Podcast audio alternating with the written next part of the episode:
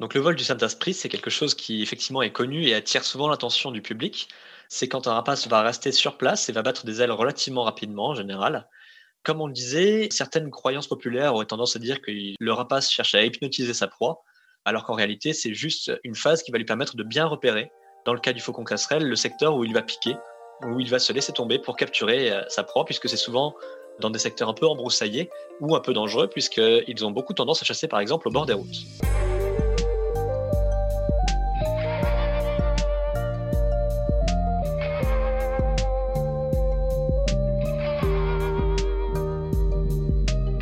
Bonjour à tous.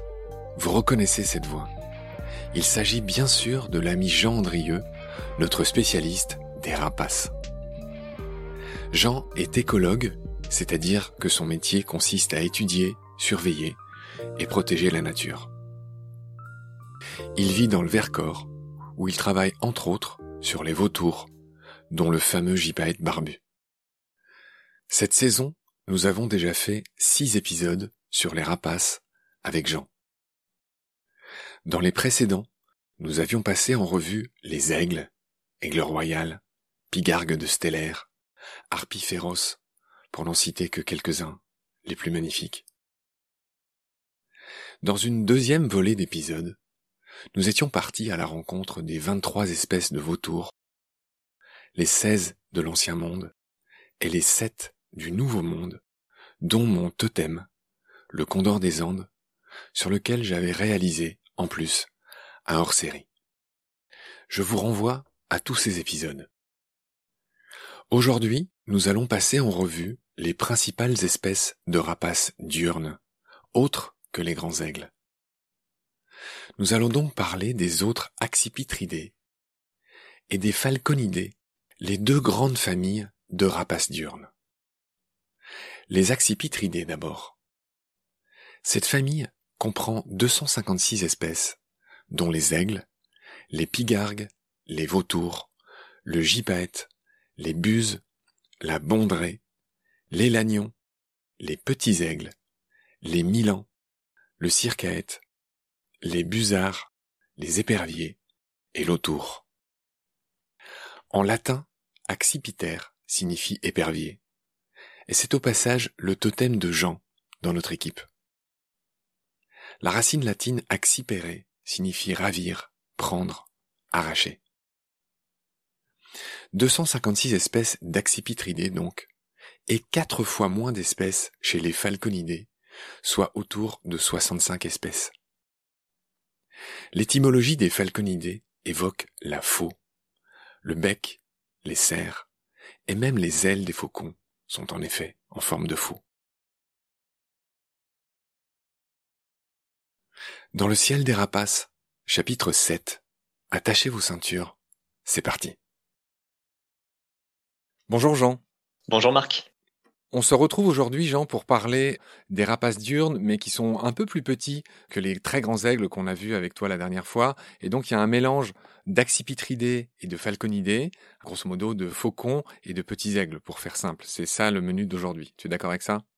C'est tout à fait ça. Deux groupes complètement différents, mais qui se rejoignent par leur taille. Il me paraissait impensable de ne pas commencer par le faucon pèlerin, qui est sans doute le plus connu, Falco peregrinus, qu'on trouve en France, hein, qui est un oiseau chéri de la fauconnerie, sur lequel on fera une émission à part entière euh, bientôt. Il a une énorme aire de répartition, on le trouve partout dans le monde. Et chose étonnante, Jean, tu vas me le confirmer, il était considéré comme nuisible en France jusque dans les années 70, jusqu'en 1970 précisément. Oui, oui, il était considéré comme nuisible en fait, comme beaucoup, beaucoup d'autres rapaces puisqu'il était un concurrent direct à la chasse en fait et un prédateur occasionnel, mais dans le cas du faucon pèlerin, vraiment très très très occasionnel, des bêtes de basse-cour par exemple, ou des pigeons un peu plus là pour les colombophiles. Ouais, c'est le grand ennemi des colombophiles, hein, parce qu'on l'a pas dit, mais c'est un oiseau qui euh, se nourrit, qui est très ornithophage. Il se nourrit essentiellement d'autres oiseaux. C'est ça. Et alors, euh, pour le coup, euh, tous les colombidés prennent en général relativement cher quand un faucon pèlerin s'installe dans le secteur, puisqu'il est même parfois utilisé pour éloigner les pigeons, comme ça peut être le cas à Roland Garros euh, ou autour de certains grands stades. Il y en a dans les aéroports aussi des pèlerins? Oui, oui, il y a des pèlerins qui sont utilisés dans les aéroports pour éloigner les oiseaux qui pourraient causer des dégâts ou qui pourraient être une menace pour les avions au décollage ou à l'atterrissage. Alors, sur le faucon pèlerin, ce qui m'a intéressé aussi, c'est que comme chez beaucoup de rapaces, la femelle est plus grande et plus lourde, de 30% parfois, que le mâle, qu'on appelle le tiercelet parce que justement, il ne pèse que, en gros, les deux tiers du poids de la femelle. Et cette différence, ce dimorphisme sexuel, en fait, cette différence entre mâle et femelle, est utile. Jean, j'espère que tu peux m'en dire un mot, parce que du coup, maman et papa peuvent chasser des proies différentes, ce qui est un avantage dans l'évolution. Ben, ça évite la concurrence en fait entre les deux membres du couple.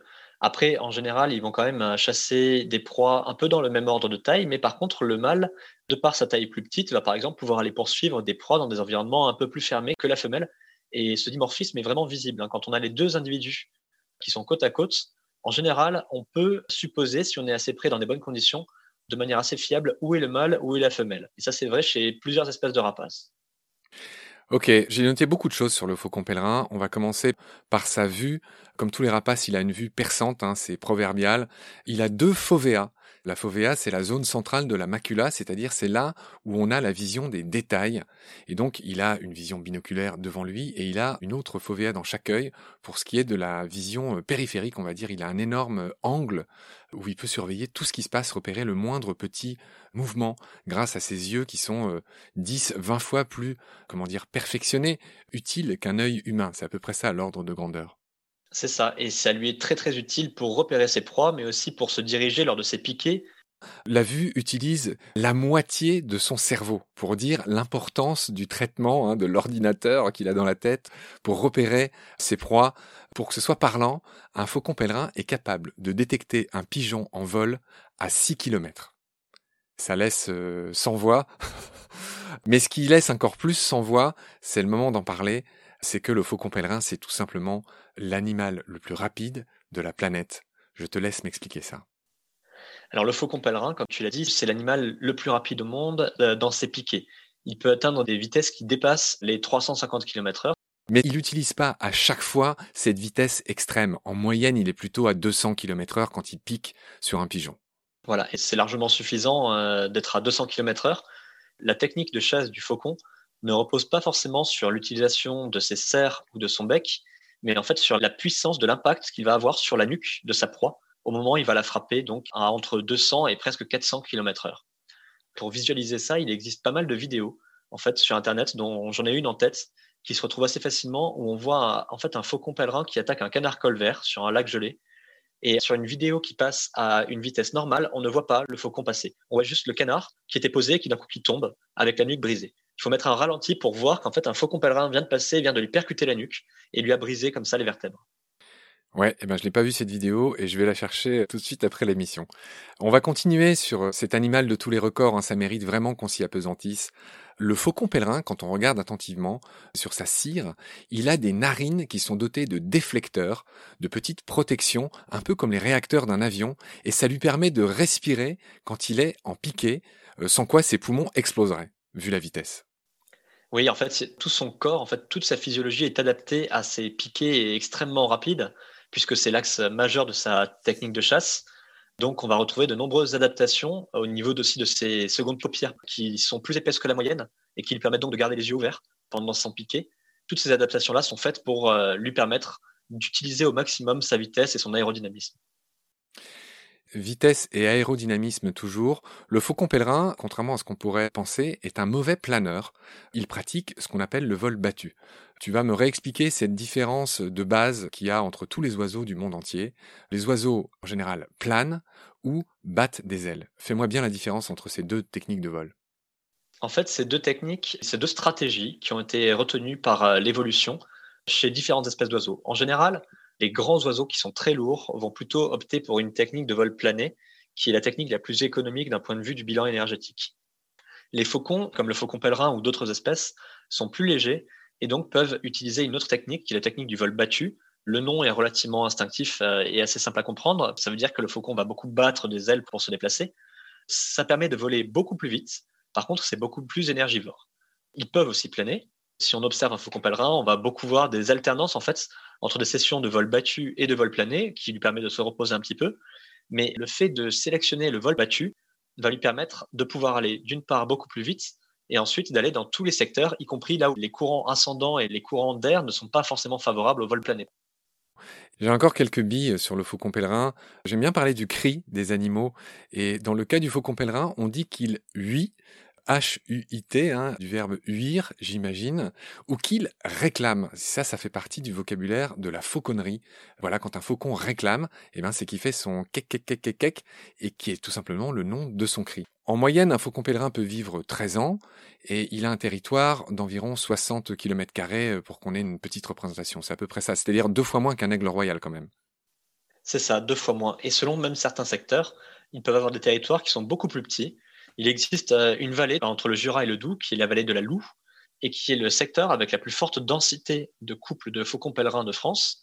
Et en fait, sur cette vallée-là, on va retrouver euh, des couples de faucons pèlerins installés sur quasiment toutes les falaises. Et donc là, sur ce petit territoire, il va y avoir une dizaine de couples de faucons pèlerins qui vont euh, coexister sur un territoire qui doit faire à peine plus de 150 ou 200 km. Le faucon pèlerin a une autre particularité dans sa morphologie, en l'occurrence dans celle de son bec, c'est qu'il a une échancrure spéciale sur son bec qui lui permet, quand c'est nécessaire, d'achever sa proie au sol et de trancher euh, les vertèbres des coups des oiseaux, par exemple. Elle est très euh, notoire, cette échancrure, et tous les rapaces ne l'ont pas. Mmh. On appelle ça parfois aussi dent, en fait. C'est une forme de bec, comme tu l'as dit, qui sert à donner la mort. Le faucon pèlerin, par exemple, si on compare à sa technique de mise à mort, comme on avait pu en parler pour l'aigle royal, c'est complètement différent. Quand il n'a pas réussi à briser le cou de sa victime, il va, comme tu l'as dit, sectionner souvent les vertèbres en donnant un coup de bec à l'arrière de la nuque. Et c'est là où cette échancrure va lui être très utile pour euh, couper quelque chose de relativement solide, comme peut l'être une colonne vertébrale. Ok, on va un peu parler des proies favorites du pèlerin. Donc on l'a dit, c'est souvent des oiseaux avec en prédilection tout ce qui est euh, pigeons, euh, tourterelles, mais il peut aussi s'attaquer à des mouettes, à des corbeaux. Tu as mentionné tout à l'heure cet exemple du canard. Il peut même tuer de petites chouettes. Et puis quand le besoin s'en fait sentir, il peut aussi aller au sol et attraper des lemmings ou des campagnols, des rongeurs qui sont un peu le, menu favori de tous les rapaces en général. C'est bien ça? C'est bien ça. Et il est même capable, et ça c'est une capacité qui a été pas mal exploitée en fauconnerie, de tuer des proies qui sont vraiment grosses par rapport à sa taille. Et les plus grosses proies dont j'ai entendu parler tuées par des faucons pèlerins, c'était de la taille d'un héron cendré, qui sont des proies en fait relativement faciles pour lui, puisque c'est des espèces qui ont un très long cou. Et il a juste à viser leur cou et à cesser tomber dessus, il leur brise la nuque en plein vol, et ensuite il vient consommer leur carcasse euh, déposée au sol. Mais bien sûr, il ne peut pas la transporter puisque le héron doit faire 4 ou 5 fois le poids du faucon pèlerin. Ah ouais, là tu m'apprends quelque chose. Et en effet, ça doit faire un sacré festin quand il arrive à tuer euh, un héron. Alors, comme partout dans le règne animal, le prédateur peut devenir le prédaté, lui-même peut être la proie des aigles, des hiboux, d'un faucon qui a un corps plus grand que lui et dont on va parler dans un instant, qui est le fameux faucon Gerfo, Falco rusteolus. Et donc euh, voilà, hein, sa vie n'est pas que tranquille au faucon pèlerin, il a lui-même des prédateurs. Oui, oui, c'est le cas. Au cours de ma courte carrière d'ornithologue, j'ai eu la chance d'observer deux prédations de faucons pèlerins une qui a été effectuée par un grand-duc et une par un faucon gerfaux, comme tu l'as dit. Ah oui, donc là, tu confirmes complètement euh, ce que je viens de lire, en fait. J'ai même une vidéo d'un faucon gerfaux qui capture un faucon pèlerin en plein vol. Ah ouais, c'est étonnant hein, quand des êtres aussi puissants se chassent euh, les uns les autres. Je voulais finir sur le faucon pèlerin en ayant une pensée pour nos amis canadiens il y a au 23e étage de la tour universitaire de Montréal un couple de faucons pèlerins sur lequel les étudiants ont installé une webcam. Et donc, ils ont fait ça depuis 2007. Le couple est très connu de cette fac. Il s'appelle Roger et Spirit. Ils ont eu 22 oisillons en tout depuis 2007. Il y en a deux qui sont morts. Il y a eu 20 envols. Ils ont de très bonnes stats, les faucons pèlerins de Montréal. Et j'ai trouvé ça mignon que les universités puissent ben, les observer, même les étudier. Et j'imagine que ça se fait de plus en plus. Des faucons pèlerins, on en a à Paris. Hein. Il y en a qui nichent en haut des cathédrales, comme d'autres euh, petits rapaces. Ils ont plutôt un statut qui est de plus en plus sympathique, euh, tu me le confirmes, euh, Jean, en France. Oui, qui est relativement sympathique parce que, comme tu le dis, il est maintenant assez facile de l'observer, y compris en ville. Il y a des bâtiments qui sont très connus, comme la cathédrale de Chartres ou le pont Chabandelmas à Bordeaux, qui accueillent maintenant leur couple de faucons pèlerins. En fait, c'est quasiment chaque grand bâtiment des grandes villes maintenant qui doit accueillir son couple de faucons pèlerins. C'est quelque chose qui est presque attendu même du public qui est sensibilisé. Donc, il y a même des nichoirs qui sont posés sur ces grands bâtiments pour les attirer, puisqu'ils ont premièrement cet effet charismatique et sympathique, mais en plus, ils peuvent avoir un effet bénéfique pour le bâtiment, puisque quand un couple de faucons pèlerins s'installe sur un bâtiment, en général, les pigeons vont nicher un peu plus loin, et donc on a peut-être un peu moins de désagréments dû aux fientes ou à la présence de colonies de pigeons. Ouais, on avait parlé des aéroports tout à l'heure, c'est des animaux qui sont utilisés par l'homme. Transition toute trouvée, hein, alors que ce soit pour déblayer les aéroports et effrayer euh, les oiseaux. On sait aussi que le faucon pèlerin est un des oiseaux favoris de la fauconnerie, des fauconniers. J'ai déjà dit qu'on fera une émission là-dessus bientôt. Et donc, euh, quand il est utilisé par des fauconniers, on dit qu'il est chaperonné, c'est-à-dire qu'il a un capuchon sur la tête. Tout le monde a ça en tête. C'est des, espèces de petits euh, bonnets qui leur cachent les yeux, qui les calment, j'imagine. Et ils ont aux pattes ce qu'on appelle des vervelles, c'est-à-dire une sorte de longe qui permet de les attacher, j'imagine. Voilà, il y a des techniques euh, qui s'appellent de bas vol, de haut vol, qu'on détaillera euh, dans un futur euh, épisode. Et puis de manière un petit peu fun fact, je voulais aussi mentionner que le faucon pèlerin a donné son nom dans les pays asiatiques à une marque de motocyclette Suzuki et aussi Hayabusa, hein, ça s'appelle Hayabusa, c'est le nom d'un avion de chasse japonais. Je pense pas pouvoir être plus complet sur le pèlerin, cher Jean, si ce n'est peut-être de dire que ben, c'est tout simplement aussi l'oiseau qui a inspiré le dieu Horus du panthéon égyptien, qui est un des dieux les plus connus, les plus puissants, et qui est donc un dieu à tête de faucon, et c'est un faucon pèlerin, on reconnaît très bien le dessin de sa tête. Ben, c'est tout à fait ça, c'est une espèce encore une fois qui a inspiré l'homme depuis la des temps et qui continue à l'inspirer aujourd'hui sur de nombreux aspects. Ok Jean, on a été très complet sur notre faucon pèlerin, on n'a juste pas dit d'où venait son nom, et là j'avoue que j'ai un doute, mais est-ce que son nom pourrait venir du fait que c'est un faucon qui migre parfois, comme les pèlerins? Ou alors de son capuchon, qui pourrait ressembler à un capuchon de pèlerin aussi peut-être. Je sais pas. On a émis les deux hypothèses, elles ne sont pas certaines que les ornithologues ne nous tombent pas dessus et qui nous renseignent sur le site de Baleine sous Gravillon. Euh, on en a fini avec le pèlerin, euh, cher Jean, on va enchaîner sur un autre euh, faucon très connu en France qu'on voit beaucoup, qui est très commun, qui est magnifique. C'est le faucon cresserelle. Alors lui, je vais pas oublier de dire son étymologie tout de suite. Son nom vient de cressel, qui est ce très vieux jouet, ce très vieil instrument de musique, et on l'a appelé comme ça parce que son cri, ki ki ki ki ki ki ki, ressemble au bruit, il faut avoir un peu d'imagination, d'une cresserelle. Voilà, Falco tinunculus. Décris-moi ce faucon, Jean, les couleurs, le plumage. Alors c'est un faucon qui est de taille relativement petite, qui est d'une couleur générale fauve, avec un fort dimorphisme sexuel entre le mâle et la femelle, puisque le mâle va avoir une calotte qui est ardoisée, bleutée, alors que la femelle a une tête qui est relativement uniforme et de la même couleur que le corps. En France, c'est le rapace le plus commun, qu'on va retrouver sur quasiment toutes les mailles du territoire. Les mailles, c'est des petits secteurs. On a classifié la France en petits secteurs, en petits carrés de, de 1 km sur 1 km, puisque les ornithologues sont un peu fous.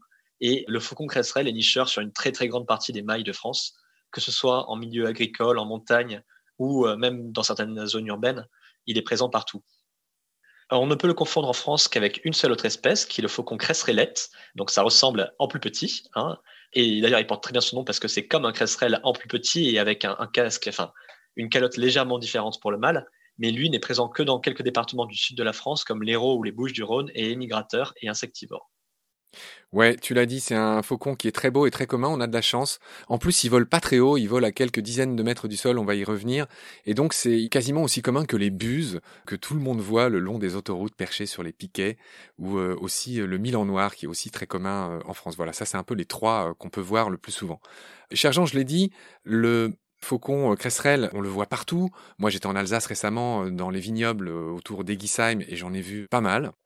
Et en effet, ils sont à 20-30 mètres au-dessus d'un champ et ils pratiquent ce fameux vol stationnaire dont on avait déjà parlé à l'occasion du circaète Jean Leblanc euh, dans un épisode précédent. Ils pratiquent ce vol du Saint-Esprit. Rappelle-nous ce que c'est et à quoi ça sert, Jean? Donc le vol du Saint-Esprit, c'est quelque chose qui effectivement est connu et attire souvent l'attention du public. C'est quand un rapace va rester sur place et va battre des ailes relativement rapidement en général. Comme on le disait, certaines croyances populaires auraient tendance à dire que le rapace cherche à hypnotiser sa proie, alors qu'en réalité, c'est juste une phase qui va lui permettre de bien repérer, dans le cas du faucon casserelle, le secteur où il va piquer, où il va se laisser tomber pour capturer euh, sa proie, puisque c'est souvent dans des secteurs un peu embroussaillés ou un peu dangereux, puisqu'ils ont beaucoup tendance à chasser, par exemple, au bord des routes.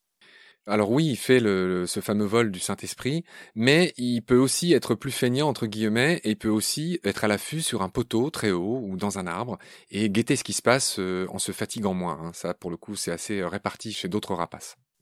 C'est ça, c'est ça. On va souvent d'ailleurs le voir poser comme ça, sur un piquet d'une clôture, en haut d'un pylône euh, téléphonique ou sur un arbre à l'affût, puisque lui va consommer principalement des petits passereaux, des petits mammifères. C'est d'ailleurs une de ses sources d'alimentation principales tout au long de l'année, donc des campagnols, des mulots, euh, des souris, et aussi des insectes, des gros insectes. Ok, autre caractéristique du cresserelle, comme beaucoup de faucons, ils ne construisent pas de nid, ils récupèrent de vieux nids de pies ou de corneilles, ou tout simplement ils s'installent dans des anfractuosités de rochers euh, sur des falaises ou dans des clochers. Tu me confirmes ce fait? C'est bien ça. Et le faucon cresserelle est un autre relativement régulier des vieilles granges, par exemple. Si vous avez la chance de connaître un secteur où il y a des vieilles granges et avec quelques petites anfractuosités, comme des petites fenêtres d'aération, il n'est pas rare du tout qu'un couple de cresserelles l'occupe. C'est par exemple le cas dans la grange de mes parents dans le sud-ouest. Très bien, Jean. On en a fini avec euh, le cresserelle. On va enchaîner sur un autre euh, petit faucon, Falco columbarius. C'est l'émérillon en français. Et en anglais, il a un joli nom. Il s'appelle Merlin, le Merlin. Et on pense qu'il a hérité de ce nom de l'enchanteur avec lequel il avait quelque chose à voir. Je ne saurais pas trop dire quoi. Mais en tout cas, voilà, il s'appelle le Merlin chez nos amis anglais. Décris-moi l'émérillon, s'il te plaît. Le mâle, la femelle, euh, les petites différences. Alors, l'émerillon, c'est un petit faucon qui est plus petit que le faucon cresserelle, qui est un nicheur plutôt septentrional qu'on va retrouver euh, en Scandinavie, dans le nord de la Grande-Bretagne, et qui va être visible en France que pendant la période hivernale. Il est relativement compliqué, on va dire, pour euh, des non-spécialistes à identifier et à différencier d'autres faucons, puisqu'on le voit de manière euh, assez rapide en général. C'est un faucon qui est dans les tons beige, on va dire, quand il est chez nous, avec le dos qui est plus ardoisé, beaucoup de moucheture en fait. Il est très moucheté. C'est une caractéristique assez marquante. Et si on a la chance de le voir en plumage nuptial juste avant qu'il s'apprête à rejoindre ses sites de nidification, on verra que le côté ardoisé a vraiment gagné sur sa tête et qu'en général, il est à ce moment-là bien différenciable du faucon cresserelle par exemple. Bon, comme chez tous les faucons, on va pas le répéter à chaque fois, il y a un gros dimorphisme sexuel. La femelle est plus grosse que le mâle, ce qui leur permet de chasser des proies euh, différentes et donc ils se complètent. Et donc c'est un avantage pour un couple de faucons. On va enchaîner sur un oiseau plus gros, et pour le coup un accipitridé, est très connu aussi, c'est l'épervier. Accipiter nissus, donc l'épervier d'Europe, et cet oiseau a donné son nom à la famille, grosso modo, des aigles, les fameux accipitridés, ben ça vient de là, ça vient de accipiter qui veut dire l'épervier en latin, j'imagine. Tu me confirmes ça? C'est ça. Le genre accipiter est un genre très important chez les rapaces. Il y a plus de 50 espèces de ce genre-là c'est les éperviers et les autours, grosso modo. Donc des rapaces de plutôt petite taille, souvent très vifs, très agiles, qu'on connaît depuis très longtemps, encore une fois, qui ont été utilisés en fauconnerie depuis très longtemps, qu'on a tendance parfois à tort à assimiler à des faucons de par leur petite taille et leur agilité, mais ce sont bien des accipitridés qui sont plus proches d'un point de vue génétique des buses, des aigles ou même des vautours fauves que du faucon pèlerin ou cresserelle auquel ils ressemblent un peu plus d'un point de vue physique. Alors tu l'as dit, hein, on le voit souvent dans les bois, aux alentours des bois, c'est un spécialiste de la chasse des oiseaux. Malheureusement, il tue beaucoup de mésanges dans le cas du mâle et beaucoup de grives et des tourneaux qui sont un peu plus gros dans le cas de la femelle. Donc c'est un ornithophage, hein, comme le faucon pèlerin par exemple. Une des caractéristiques de l'épervier, c'est qu'il a de très longues pattes et de très longs doigts. Et ça, c'est vraiment une caractéristique des oiseaux qui chassent d'autres oiseaux. Voilà, c'est une caractéristique des ornithophages. Et au bout de ces longs doigts, ça se termine par des serres qui sont relativement longues par rapport à sa taille et surtout très fines. C'est des véritables aiguilles qui sont faites pour traverser la protection que peuvent former les plumes. Il y a une proie aussi qui est très appréciée des femelles d'éperviers notamment, c'est le jet des chênes, euh, une proie qu'elles ont tendance à poursuivre du coup en sous-bois et à capturer euh, par là. Et ensuite, on va retrouver des plumées. Là où l'épervier a capturé sa proie, il va en général arracher une bonne partie des plumes avant de consommer euh, sa proie. Et donc, on va retrouver, en se baladant en sous-bois parfois, un petit tas de plumes qui peut être du fait d'un épervier ou d'un autre prédateur, mais il est souvent euh, parmi les premiers coupables pointés de ce genre d'indices. Il y a pas mal de choses à dire sur l'épervier. J'étais étonné de la longueur des articles qui lui sont consacrés. On voit qu'il a quelque chose de spécial, cet oiseau. J'ai retenu que ses effectifs s'étaient effondrés après la Seconde Guerre mondiale à cause des insecticides organochlorés, dont le plus connu est le DDT. Il y a aussi le lindane ou la dioxine. Donc euh, voilà, hein, fait malheureusement pas exception à cette règle-là. Lui aussi, il est détesté des colombophiles parce que pour le coup, il se prive jamais de choper les pigeons de course. Oui, oui, c'est une espèce qui peut parfois occasionner des petits dégâts aux colombophiles et aussi à l'occasion, euh, parfois dans les poulaillers. Ça reste quand même très minoritaire. Hein. Il faut savoir que l'épervier d'Europe, c'est un des rapaces les plus communs de France. On va le retrouver euh, partout, euh, des centres-villes jusqu'au fin fond des forêts les plus reculées. Et malgré ça, il cause quand même très très peu de dégâts à tous les élevages. Quand on a la chance de le regarder de près, l'épervier, on continue à le décrire un peu sous toutes les coutures. Il a un très long doigt médian. Là, pour le coup, c'est vraiment un truc très particulier de l'épervier. Il a un très long, comment dire, doigt du milieu. Il a également un très petit bec qu'il utilise non pas pour tuer, mais juste pour plumer. Voilà, hein, la nature s'embarrasse pas de masse inutile, et donc son bec lui sert à plumer ses proies plutôt. Et pour que tout le monde se représente bien, Jean, un épervier, grosso modo, il a le dos plutôt euh, gris-bleu, et il a des stries orangées sur le ventre. C'est ça, on le reconnaît facilement, l'épervier. Enfin, moi, depuis que je suis môme, euh, j'y connais rien en rapace, mais par contre, celui-là, je l'ai bien identifié, euh, l'épervier. C'est bien ça, hein? C'est ça, voilà. Le mâle est relativement petit, avec la taille à peu près d'un faucon cresserelle, avec un côté très orangé. Et la femelle est plus grosse, n'a pas du tout ce côté orangé. Elle va être toujours ardoisée sur le dos et mouchetée sur l'avant. Et elle est parfois un peu plus complexe à différencier avec une autre espèce qu'on abordera un peu plus tard, qui est l'autour des palombes. J'ai lu le récit d'un chercheur qui avait compté euh, toutes les proies d'un couple, je crois, en un an qui recensait 2200 moineaux et autres mésanges, 600 merles, on voit les différences de taille, et 110 pigeons. Voilà. Un beau tableau de chasse. ouais, ouais. Ce que je voulais ajouter, Jean, c'est qu'il existe une zone neutre autour du nid de l'épervier. On l'a dit, il vit dans et autour des forêts. Et donc, quand je dis zone neutre, c'est un peu vraiment la Suisse. C'est-à-dire qu'il y a plein d'autres oiseaux qui nichent et il ne va pas chasser autour de son propre nid. Est-ce que euh, tu peux me dire un mot sur ce fait euh, étonnant et presque euh, joli?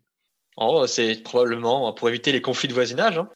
non, cette zone neutre, c'est vrai que c'est un peu surprenant. C'est le cas aussi chez d'autres espèces de rapaces qui vont même parfois tolérer des passereaux qui viennent se reproduire dans leur propre nid. Certains rapaces qui font des gros nids vont tolérer des couples de passereaux qui s'installent en dessous d'eux pour profiter d'ailleurs de leur protection. L'explication, je pense qu'il y a pas mal de théories encore là autour. Est-ce qu'une explication claire et nette Je ne suis pas sûr que j'en ai une à te proposer malheureusement aujourd'hui, mais ça fait partie aussi des beautés de la nature euh, qui sont inexpliquées, mais qui restent admirables. Et c'est toujours agréable aussi d'avoir quelques mystères comme ça inviolés. Dire aussi que l'épervier passe de prédateur à prédaté. On a vu des chouettes effraies qui euh, en tuaient, des chouettes hulottes aussi qui tuaient des éperviers. Il est victime de son cousin l'autour des palombes.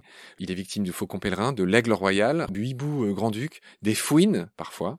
Donc euh, il n'est pas tranquille tranquille l'épervier. Il est petit comme tu as dit. Voilà, ça reste un petit rapace qui n'est pas au sommet de la chaîne alimentaire, qui est juste un des maillons de cette grande chaîne qu'on peut retrouver dans tous les secteurs boisés européens. Voilà, j'ai noté aussi que l'épervier, c'est un peu comme beaucoup de rapaces. Il y en a qui migrent, ça, dépend où ils sont. Il y en a qui migrent, donc euh, c'est ce qu'on appelle euh, des zones de nichage permanent. Et il y a aussi des zones de reproduction et des zones d'hivernage. Est-ce que tu peux me distinguer un peu ces deux-là? Ça dépend des endroits où ils sont, c'est ça? Voilà, c'est le cas chez beaucoup d'espèces de rapaces et d'espèces en général, en fait, d'espèces d'oiseaux. Les populations les plus septentrionales vont migrer, vont se décaler vers le sud en hiver. Et une autre partie des populations, par exemple les éperviers français, vont être relativement sédentaires par contre, les effectifs nationaux sont renforcés en hiver par des nicheurs plus nordiques euh, qui viennent de Pologne, de Finlande ou de Suède, par exemple.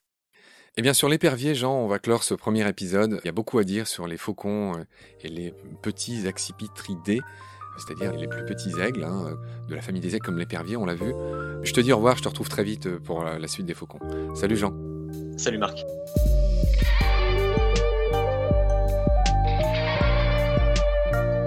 C'est la fin de cet épisode. Merci de l'avoir suivi.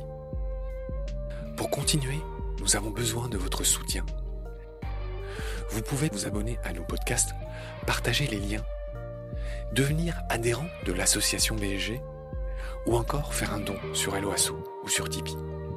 Grand merci par avance.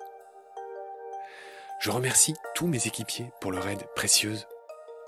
Je vous retrouve bientôt pour de nouveaux épisodes. Et d'ici là, prenez soin de vous et de ce qu'il y a autour de vous. Merci. À bientôt.